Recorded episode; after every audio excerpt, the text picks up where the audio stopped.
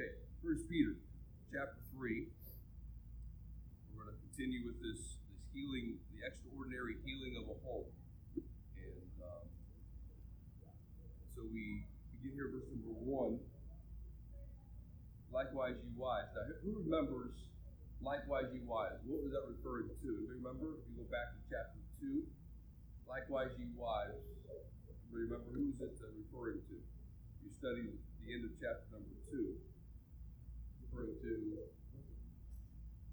husbands is later in the chapter, chapter 3. You'll see chapter 3 talks about later. But it's referring to who? Christ. So like as Christ gave himself for us, and so he talks about gave his life for us, for our sins, etc., etc. So he says, now likewise, you wives, it says Christ gave his life, be subjection to your own husbands, and they obey not the word, etc., etc. So, I'm taking time to reread all of this. Then it says, verse number 5, Travis, it talks about the husband, okay? So here it is. For after this manner, in the old time, the old woman also trusted in God, born themselves, being subject to their husbands.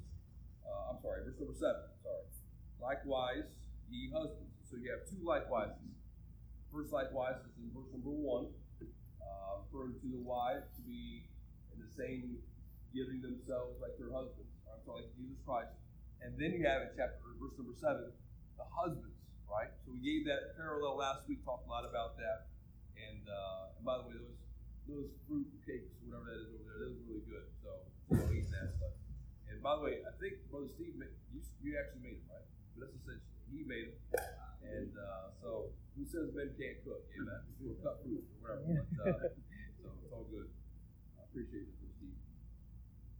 Then we talked about a little bit of the how God starts the healing process in the home last week. So we said number 1, that is this. To live humbly. I remember that. We talked about living humbly and spent some time about that matter of being humble and just allowing the Lord to rule our lives and whatnot. So we'll pick up from here.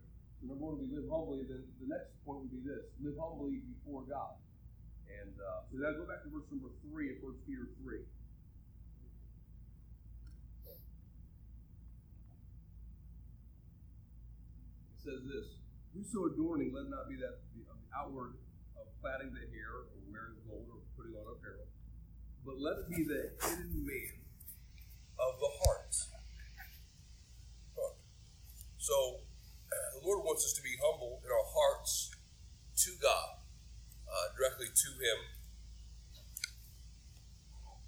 And then it says this, even the ornament of a meek and quiet spirit. Now understand, this is like as Christ did for us, like as the husband should do as well. So really, there's a double application here for the wife and the husband of this meek and quiet spirit. So this word literally means to, as far as a meek and quiet, doesn't necessarily mean to be quiet. No, what it really means is to temper, to keep in your seat, or to be undisturbed, to be at peace. So this meek and quiet spirit, these words really mean for us to just, instead of getting angry about something and get out of my seat and go do something, and listen, I just want you to calm down. Keep that meek and quiet spirit. And in the healing process, as God starts to heal my heart, starts to heal my life, I have to learn how to have, as Jesus, when he was crucified, the Bible says he opened not his mouth. That was a meek and quiet spirit. The Bible says he said not a word to Caiaphas. He said not a word to Pilate. Just a meek and quiet. Falsely accused. He's kept a meek and quiet spirit. He didn't lose it. He didn't get out of his seat. He didn't get undisturbed or get reckless in his words or in his emotions. The Holy Spirit was all over him, as the Holy Spirit is all over the Christian, to just stay, might say, calm. Just keep calm. Don't lose it. So it says, keep that meek and quiet. Now, that humble spirit before God, see the very next passage or the next part here. It says, which is in the sight of God, great price. So this is in the sight of God. So that point right there, this is in the sight of God. This is to be humble before God. So I realize that he wants me to have it in my heart, not just to put on, or, you know, I'll get to it in a little bit in another passage, but one of the weirdest questions for me to ever answer is two questions, and that is this. One, Pastor, are you humble? If I said yes, that's a very proud statement. I mean, you know, it's like, I'm so proud of my humility, you know. But are you humble? I don't know. That's something you got to kind of discern.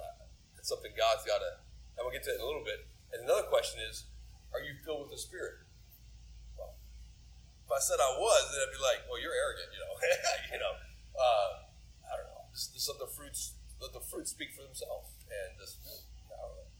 So if you ever ask me this question, like, you're probably going to, I don't know, answer. Like, I don't know.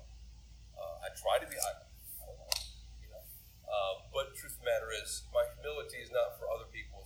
My humility is before God.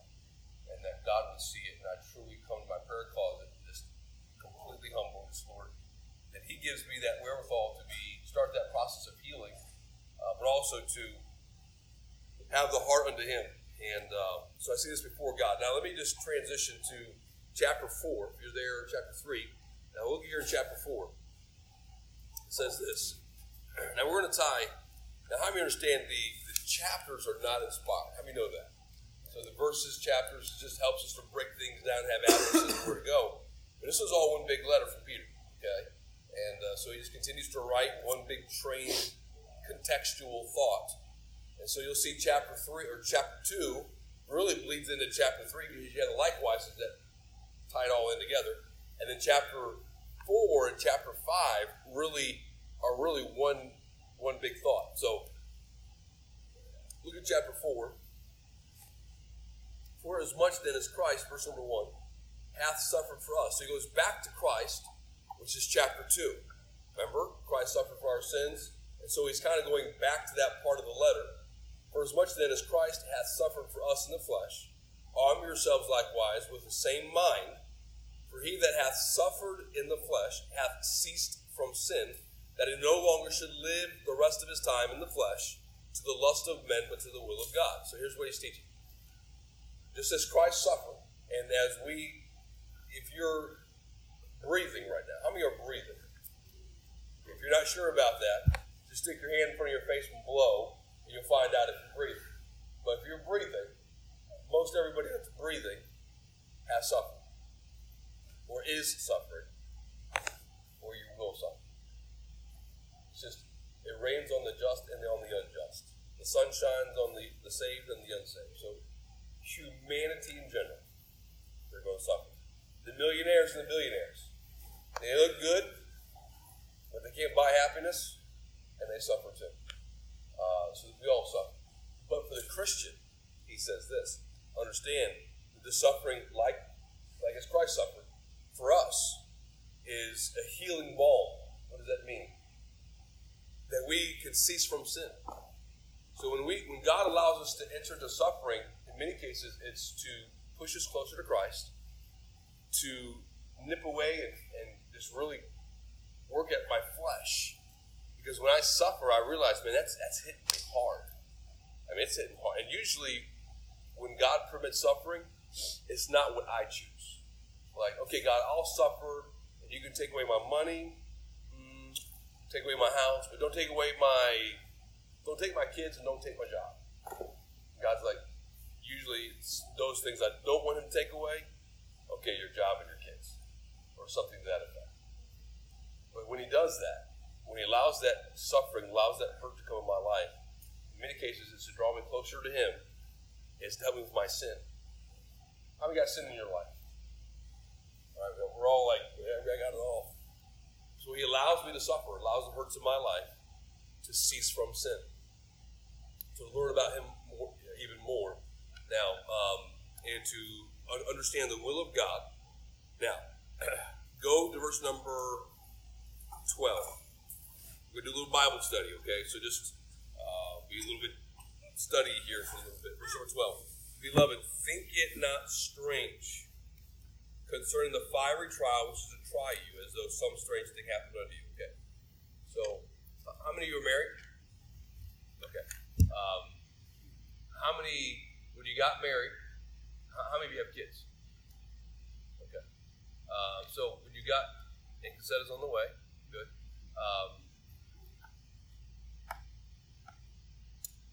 You got married, oh happy day, when my wife said yes to me today, you know. Or my husband said yes to me today. But it doesn't take long, and it's not, listen, it's not the marriage. It's not, we wrestle not against flesh and blood. It's not the marriage that causes the problem. It's the revelation of what's inside of me. So what happens is when I got married, there's going to be somebody in my life that's going to really get to know me for the first time. My mom and dad know me pretty good, but they don't know me like she's going to, or he is going to know, you know, the spouses going to know each other. It's a whole different level of intimacy. It's a whole different level of knowing each other. Something special. God gives an intuition for the wife to know the man. Nah, she don't know. Yeah, she knows you, right? She knows me. And God's got something special for the husband because he's going to know the wife. So as a result, things are now going to be exposed. And as a result, God's going to say, I gave you a spouse to help you. So as a result, you guys are going to go through this suffering together, the hurts that we've been through and the baggage that we have, that we bring into the marriage, the abuse of the past, all these things we bring from the past. God says, now listen, that suffering and those things from the past, we're going to use together in a marriage to bring us closer to Christ. We're going to use together in a marriage to be able to start the healing process. So when things start to happen, and my washer broke, refrigerator, ice maker's leaking water now, pipes are leaking, my lawnmower's shot, you know, all these problems, and you know, and all of a sudden mom and dad are mad at me because of whatever, and think it not strange when the fiery trials. As though some strange, some foreign thing happened. No. These aren't foreign things. These are God-intentional things to allow us to go through, to bring us closer to Christ. So yet our perception cannot be the hurts and the healing that God is bringing me through is not given to me to hurt me. But the hurts of my life are given to me to help me and help me draw closer to Christ. Help me as a married couple to also draw closer to Christ. And so I realized that she's not against me. She's actually for me, my spouse. And he is not against me. He's actually for me. And we have got to work together to understand that this is going to both irritate our flesh, but the whole point of it is that we will obey the will of God and draw closer to Christ as I humble myself before God. The biggest thing that we all struggle with is our flesh. And to say, okay, you're right. God, you're right. I'm wrong. Sweetheart, you're right. I'm wrong. Or she says, hunk of a hero man you are. You are right. And I am wrong. That never happens. But if that day ever comes, and she says that she's wrong. No, just kidding. Write down history books. But so many times, God is working in me, but don't think it's strange. I talked to a couple yesterday, and I'm telling you, it's like their home is being blown up. I mean, just one thing after another. And I go to this passage and say, listen, don't think it's strange. God is doing a work in your life. When it gets worse, it's because God wants you to get better. When things start going wrong, it's when arguments start to flare up, or things from the past come up, or you start feeling, you start to bring things from the past that you really realize are there. You understand what I mean when that happens. And the feelings of bitterness, the feelings of, oh, you know, she doesn't like me, or she doesn't trust me, or he doesn't trust me, because something from the past is brought back up again in the present. Understand, God is bringing you through a healing process. The He is trying to draw you close. So think it not strange. Think it not strange. It's totally natural. He's getting worse. No, it's not. He's getting you help. He's getting you help. And he wants you to draw closer to Christ through it. I'm going to give you some things at the end if I have time. He wants you to get closer to Christ. Now, verse number 13. Here's Peter teaching the response. But rejoice. You're kidding me, right? Inasmuch as you are partakers of Christ's sufferings. No way. Chapter 2, Christ's sufferings. Chapter 4, Christ's sufferings. Chapter 3, likewise, wife, husband. Right? Chapter 3 is about the wife and the husband. Like as Christ suffered. Chapter 4, like as Christ suffered. And he says it again. Now I want you to rejoice. You are hurting. Praise the Lord. You're suffering. Because now you're made a partaker of Christ's suffering. Like as Christ was falsely accused, he says, now I want you to understand what you're going to enter into.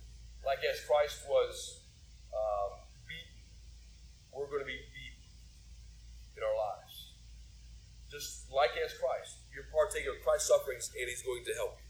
Now watch what he says. That when his glory shall be revealed, ye may be glad also with exceeding joy. If you be reproached for the name of Christ, happy are you.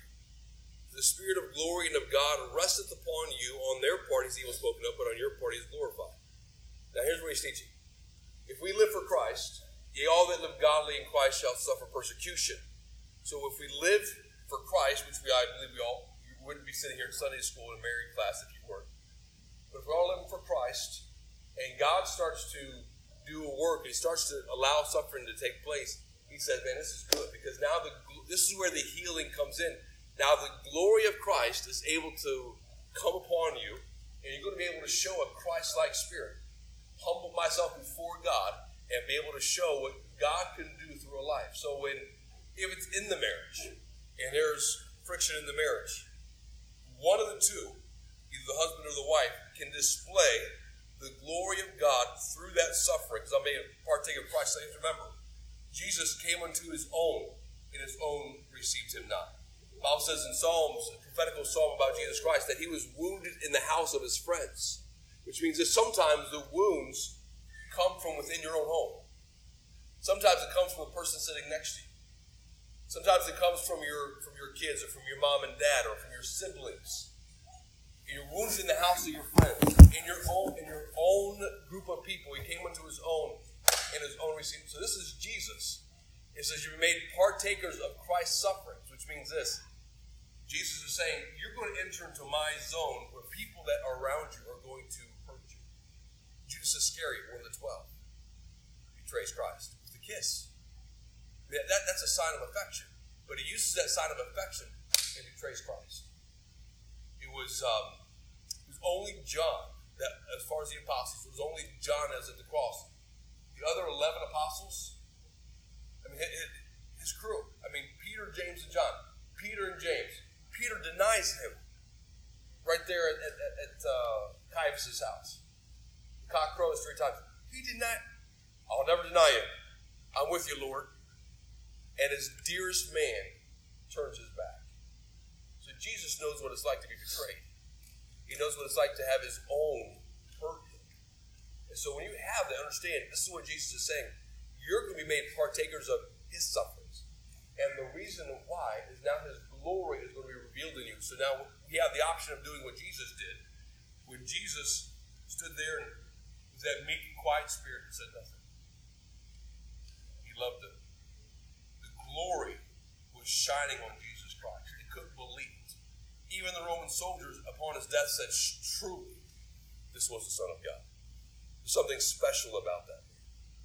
And when you are able to walk humbly before your God and be able to display that humble spirit and the glory in the suffering, even in the home, if it's in the marriage, one of the two displays the glory of Christ as you just have the meek and quiet spirit and say, okay, sure, whatever. And that glory starts to be revealed, I'm telling you. It talks about the behavior of the conversation of the wife will win the husband. Which means when that glory is shown, and that husband says to the wife, there's something different about her. I know I just chewed her out. There's something different about her. And the wife says to the husband, man, I just let him have it. Gave him what four upside down, one up, one down, whatever. You know what I'm saying? And he just took it, and he said, "He loves me." It wasn't cocky about it. It wasn't arrogant, like, "Okay, whatever, I love you too." Wasn't one of those. It was a humble spirit of, "Sweetheart, I'm sorry I offended you. I mean it. I truly love you." And all of a sudden, she looks at him and says, "Something different about him. Last year, he would have chewed me out. Last week, there's something different about him." And all of a sudden, you start to experience that healing, extraordinary, supernatural healing inside of the home. That's just with the marriage.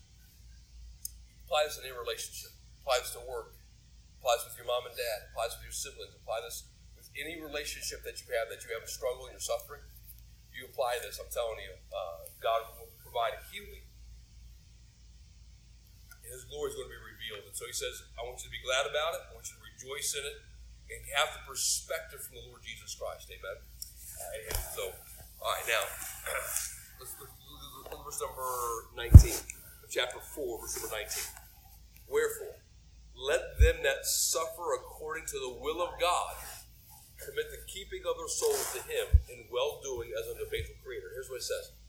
Now, those of us that do suffer, understand, it's according to the will of God, which means, yes, there are times where bad things happen to good people. Now, I had that question. I had a long discussion about somebody. I don't know who it was this week, but, Pastor, why do bad things happen to good people? That's why. Because we're going to suffer according to the will of God. Nobody, look up here now, nobody likes to suffer. Nobody likes to have a disagreement. Nobody likes to have an argument. But when you do, understand, this is according to the will of God to help me. Not it's her, oh Lord, standing in need of prayer. No, that's not the way it is. It's me. Well, she started it. It's me, oh Lord. What? You know, he really, if he would have done, it's me. Well, if my mom and dad, it's me. If we could point all the fingers all day long, the truth of the matter is, probably true. It was unfair. It was unjust. But God allows it to happen according to the will of God to help me. But I was fine. Obviously, you weren't fine because God allowed it to happen. And God wants me and you to draw closer to him as a result of it. Because the more that I realize I cannot control the situation, I cannot control my spouse. When your kids get older, you can't control your kids. I can't control mom and dad. I can't control this church. And I can't control you. And you can't control me. So what's our resort? Well, I'll get to it in a little bit. But what we do to get the healing is, our resort is prayer. What did Jesus do before he got betrayed? He was in the Garden of Gethsemane doing what? Praying. He even asked Peter, James, and John to pray with him. And then they fall asleep and he says, what? You not pray with me 1 hour? I mean, this is the worst time of my life. We're getting ready to be betrayed and get ready to die. So what happens when God allows me this arena of suffering and hurt in my past or whatever, is to draw me into prayer. That I would now vent to the Lord Jesus and beg the Lord Jesus that God, I don't know what to say, I don't know what to do. I'm stuck. I'm stuck in a marriage. I'm stuck with my kids. I'm stuck with my church. I'm stuck with the pastor. I'm stuck with all this. What do I do? Well, just pray for the pastor. Because God knows he needs it. Just pray. It's one of the things. And just, well, I would not be so desperate in prayer had God not allowed me to suffer. If my life was A-okay on Easy Street, and sometimes it is, I'm glad it is, but I realize that my prayers are not as desperate. My fervency is not as on fire. My urgency is not there. But when God permits the problems, the disagreements, the arguments, the strife, from whatever direction, I realize, man, I need God. And I am pleading with God. And so he then pushes me closer to himself. It's a pretty sweet thing. It's hard to look at it that way, but that's according to the will of God, that's what he's doing now. All that to say this. This is all improv. I haven't got to the last lesson, so I'm sorry about this, but this is all before God, okay? Chapter 5. Now, let's watch. This whole letter is together, right? Chapter 2. Chapter 4 is about the sufferings of Christ. 3 is about husbands and wives that are like as Christ. Now, chapter 5, he nails humility. Now, go over here to verse number 5. Likewise, ye younger, submit yourselves unto the elder. Yea, all of you be subject one to another. And be clothed with what? Humility. Now, Pastor, how do we do this? How are we clothed? I mean, he says, I want you to put this on. I want to be things that people see. When you look at me, you don't see my flesh. You see very little flesh. You see my clothing. And so God, when somebody looks at you, they don't want to see or hear of your flesh. They want to see your clothing. And what would be clothed with is humility. So be clothed with humility. Now read this with me. Ready? For God what? Resisteth the proud and giveth what? Grace to the humble. Now how does this, now understand the whole context. We're talking a lot about suffering right now. How does this happen? Oh, I'm just going to be a humble guy. You just can't be like, okay, flip the switch and I'm humble today. You know, there's a lot of crucifying of the flesh. There's a lot of things that have to happen in order for that true heart of humility to take place. So it says, God resists the proud and giveth grace. So that grace of healing is to the humble. That grace of rejoicing in the glory of God is to the humble. The grace is amazing, but that goes to the humble. Now, here's how it happens. Verse number 6. Humble yourselves, therefore, under the mighty hand of God, that he may exalt you in due time. So the mighty hand of God, when the suffering comes, I have to choose. I choose. I'm either going to what's going on in my life and fight against it. Now I'm choosing pride. Because only by pride cometh what? Contention. Well, man, if we've just been going at it, well, don't tell me your problem, because the truth of the matter is, when you're going at it, somebody's full of pride. So only by pride comes contention. So I realize this, that meek and quiet spirit is going to diffuse the issues. So I have to realize, okay, listen. So that mighty hand of God, when God allows these issues, well, it was her. No, God allowed her to get mad at you. No, it was him. No, God allowed him to say that about you. No, it was my mom and dad. Well, God allowed all those abuses and all the baggage that we all bring to the table. God allowed those things to happen. So, I can walk humbly under the mighty hand of God. So when God allows these mighty, powerful things, he says, I want you to choose humility. Choose to learn from this. Choose to draw closer to Christ. And as I realize, I'm not going to fight back. I'm not going to just try to be dogmatic and get my way. It says here to submit one to another. So taking out the role of the husband as far as the authority figure, head of the home of the mother. But understand, we're just to work this thing out. We're to just submit to one another and just say, God, you do this. So I see the heart of humility before God as the mighty hand of God comes and starts to break my life and starts to seem as if my life's falling apart. Things are off. He's going to break me to get me to be humble. And then it says here, so this is, we're going to get to it, I'm going to give you some points. That he may, verse number 6, that he may exalt you in due time. Casting all your care upon him, for he careth for you. So this is what I'm going to go to. Cast all my care upon him. What's that? That's prayer. And then it says, verse number 8, be so vigilant, because your adversary, the devil, as a roaring lion, walketh about, seeking whom he may devour. So here it is. Understand, Satan wants to split your home, right? Okay. Satan wants to destroy your marriage. Satan wants your kids. Satan wants to do either roaring. So it all comes down to this. Understanding this is a spiritual warfare. So I got to choose the humble route. If I fight back, I'm yielding to Satan's devices. I'm trying to put a wedge in my home. If I allow the Lord to say, okay, this is the will of God, I'm going to beg him and cast all my care upon him. So number one is, all right, set up number one is to pray. We've got to pray. We have got to be saturated in prayer. In most cases, we try to figure it out before we pray it out. Understand this. If I try to figure out my problems and figure out the hurts of my life, I will always figure wrong, because you cannot figure out God. God is not able to be reckoned with. I cannot figure. His thoughts are not my thoughts. His ways are much higher than my ways. His thoughts are higher than my thoughts. I realize I can't. So I try to figure him out. Well, this is why this happened to me, because God's going to lead me to be the next president of the United States of America. So I know this is why this happened to me. That's a great guess, but probably not. We don't know why God a lot of these things. So I have to pray it out. So stop rationalizing. Just pray. Submit, humble myself before God and say, God, you've got to do this. I don't even know what to do. I have no clue what's going to happen. And when I humble myself and say, this is not of me, just pray to God. So number two, that is this. Have faith in God. So again, figuring out versus faith. I realize that I cannot control the issue.